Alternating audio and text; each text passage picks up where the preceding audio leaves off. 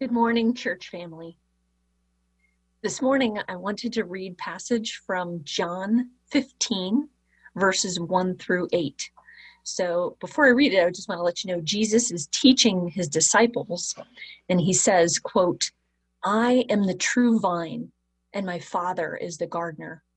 He cuts off every branch in me that bears no fruit, while every branch that does bear fruit, he prunes so that it will be even more fruitful. You are already clean because of the word I have spoken to you. Remain in me, as I also remain in you. No branch can bear fruit by itself, it must remain in the vine. Neither can you bear fruit unless you remain in me. I am the vine, you are the branches. If you remain in me, and I in you, you will bear much fruit. Apart from me, you can do nothing. If you do not remain in me, you are like a branch that is thrown away and withers. Such branches are picked up, thrown into the fire, and burned. If you remain in me, and my words remain in you, ask whatever you wish, and it will be done for you. This is to my Father's glory, that you bear much fruit, showing yourselves to be my disciples. I I really love this passage uh, for many reasons, but um, as we go through things, I want you to think about what stands out for you um, and what this passage means to you. So, the first thing I notice is Jesus is the vine, God is the gardener, and we, as followers of Christ, are the branches that he's referring to. In verse 2, it says, he cuts off every branch that bears no fruit, while every branch that does bear fruit, he prunes so it will be even more fruitful. All right, so gardening reference. um, so I did a quick Google search on the importance of pruning and found that it says pruning removes dead and dying branches and stubs, allowing room for new growth and protecting your property and passerby from damage. It also deters pest and animal infestation and promotes the plant's natural shape and healthy growth. Wow. so if we think of ourselves as, you know, part of this process and Jesus is the vine, we are branches, you know, he's talking about pruning us to give us better growth, uh, promoting our natural shape our and healthy growth, our using our natural gifts. Um, so uh, my mother-in-law frequently talks about deadheading her flowers, which my boys think is just so funny. Uh, and that means removing the dead flowers, you know, from, she's got lots of flowers planted all over. And she removes those dead ones so that new ones can grow. Uh, it allows more nutrients to get to the new buds instead of wasting those nutrients on the dying ones, the ones that aren't going to produce anything. Uh, you know, whether it's uh, flowers or, you know, whether it's vegetables or grapes. Um, that's the kind of fruit we're talking about. So I think of myself as a branch, uh, one of the branches that he's talking about, uh, with shoots or branches of my own, like relationships and career and goals and activities, hobbies, interests.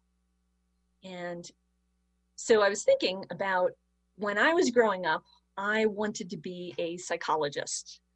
I read about it, um, knew somebody who was a psychologist, and I knew I wanted to help people, and I had a gift of being a good listener.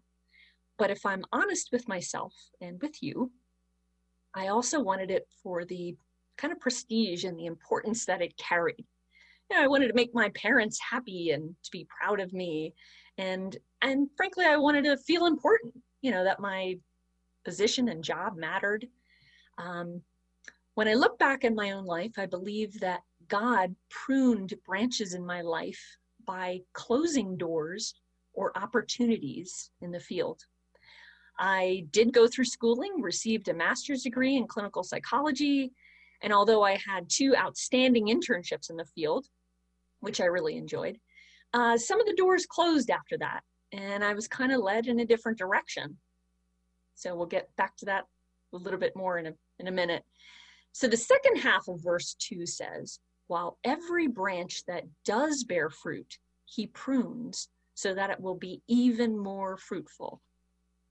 I believe that God gave me a gift of compassion and a heart to help others and saw it was fruitful, but could be even more so through my trust and reliance on Him, through our relationship.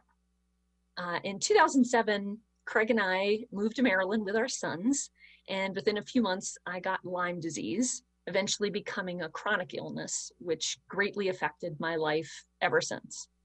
At my lowest point, I experienced long term and short term memory loss and other kind of major cognitive issues for a period of several years.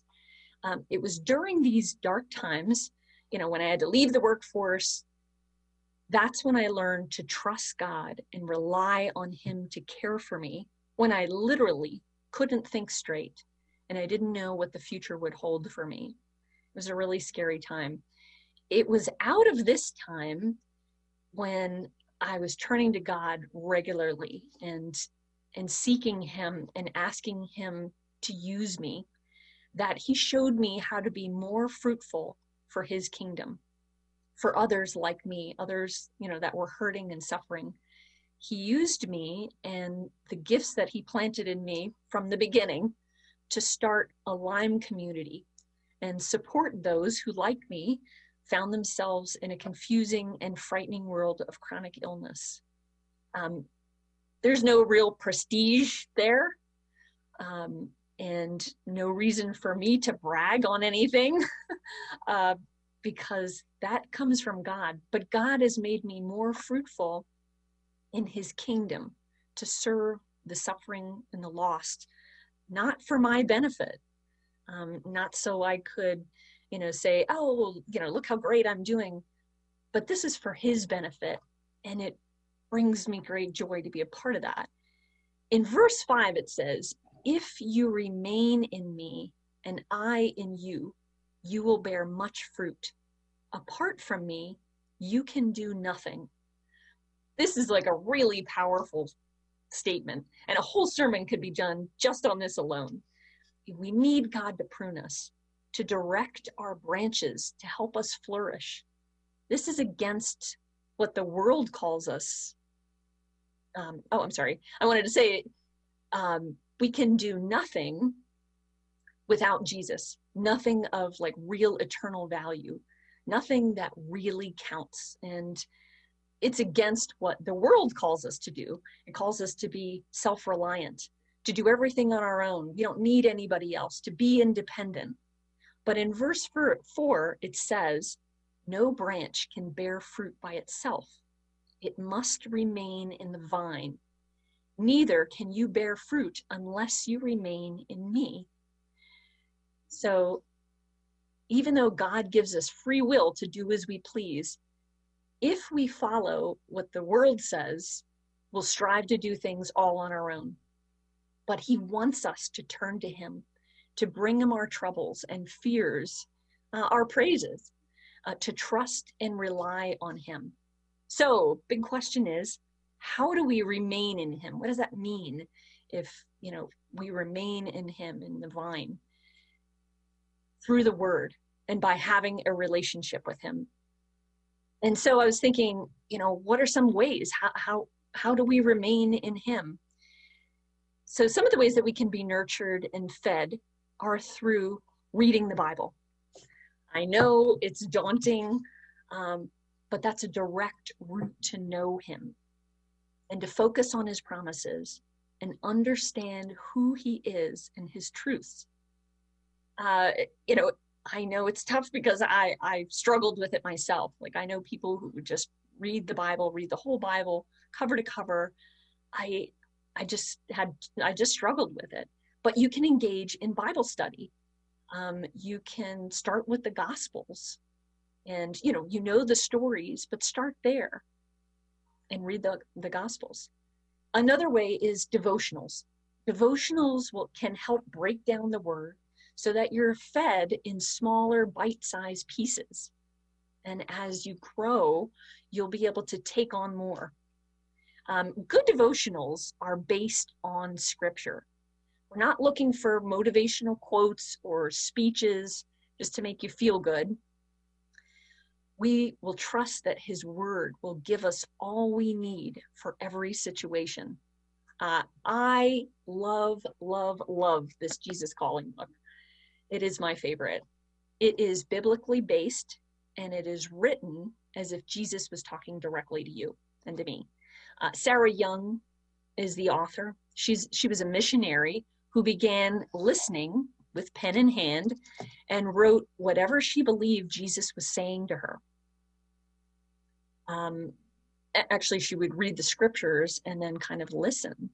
So many times I've prayed about fears, worries, healing, making decisions, and when I've felt distant from God and I ask God to speak to me, and He does again and again, He's answered me through this devotional and He's guided me. By the way, she wrote another devotional called Jesus Today when she was going through a struggle with Lyme disease, which I thought was really interesting. Another way to remain in Him is Christian music. What a way to hear God's words and let them wash over you, encourage you, and fill you. I love our band. Um, the songs that they bring us each Sunday, they're so meaningful, so heartfelt, and I love singing them. But what about the rest of the week? You know, we've got the whole, you know, rest of the week to the following Sunday. By accident in 2019, I actually stumbled upon K Love 107.3 FM uh, radio station when my top 10 radio station suddenly turned into a Christian station. Uh, honestly, I have never been a Christian music fan. And frankly, I don't know why I kept listening, but then I started to realize that God was speaking to me through the music. The musicians were using his words from the Bible and he was speaking into my life through the music. There's a current song called Sparrow by Cory Asbury that came to mind when I was reading this verse. And it's about God caring for us. And it says that a tree that is planted by the water isn't fazed by the fire. So why should I be? And then the chorus is, because you take good care of me. Meaning that even when we go through trials, dark times, if we are in Him, we know He's caring for us. Even if we're singed on the outside by the fires around us, inside we're still being nourished and cared for by Him. And by the way, another great station is Shine FM 95.1. I know my best friend listens to that one. And there's several more out there, and, and I believe Christian Talk Radio. Um, another way we can re- remain in Him. There are a few apps out there to help provide a verse of the day delivered right to your phone. Yep. How easy could this be? You can go to your app store on your phone and type in Bible. The one that I I listen to and, and or many others kind of follow, it has a picture of a brown book and it says Holy Bible you can actually set it up for the best time of day to send your verse of the day to your phone. And now it even has a story version in which different pastors or guests read the verse and offer insight. It's usually just, you know, takes maybe three minutes, two, three minutes. Another free one in the App Store is Lectio 365, L E C T I O which offers a morning and night devotional with prayer, scripture, digging in, and praying out. Speaking of prayer, that is yet a really important way to remain in Him. Be rooted in prayer, spending time with Him daily, not just at the dinner table, not just before bed, all throughout the day. You have the opportunity to invite Him in both long and short prayers have their place, but we can't expect to know God in a five minute segment every morning or at bedtime. We have to bring Him into our daily lives and allow Him to breathe His peace, hope, comfort, and guidance into every aspect of it. He wants us to know Him and to choose Him. This reminds me of like a really fun interactive nativity set um, at Christmas that we brought out each year and did together with family and friends. It looked like this. It was called What God Wants for Christmas. And it was this, yeah, really neat set that we bring out, and it had these little nativity pieces. It offered seven presents um, that you opened as you went through the nativity story and you read along. And it was building you up for to find out what God wants for Christmas. And it seemed like every year the kids would forget what was in the last box, like I think we all do at times, until we reached that last box to find as we opened it and we pass it around to each person that it was a mirror.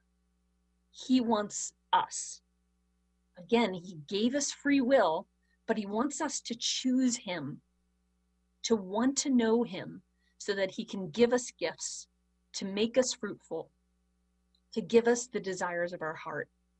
So, will you make the time for Him each day throughout the day? I know, I know, we have endless excuses. Um, there's never enough time in the day, whether you're at school, work, uh, wherever. There, there just never seems to be enough time. But like my husband likes to say, excuses are like noses. Everybody's got one and they all smell.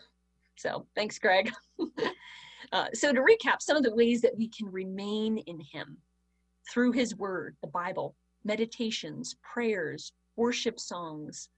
Um, we get to know Him and develop a two way relationship with Him.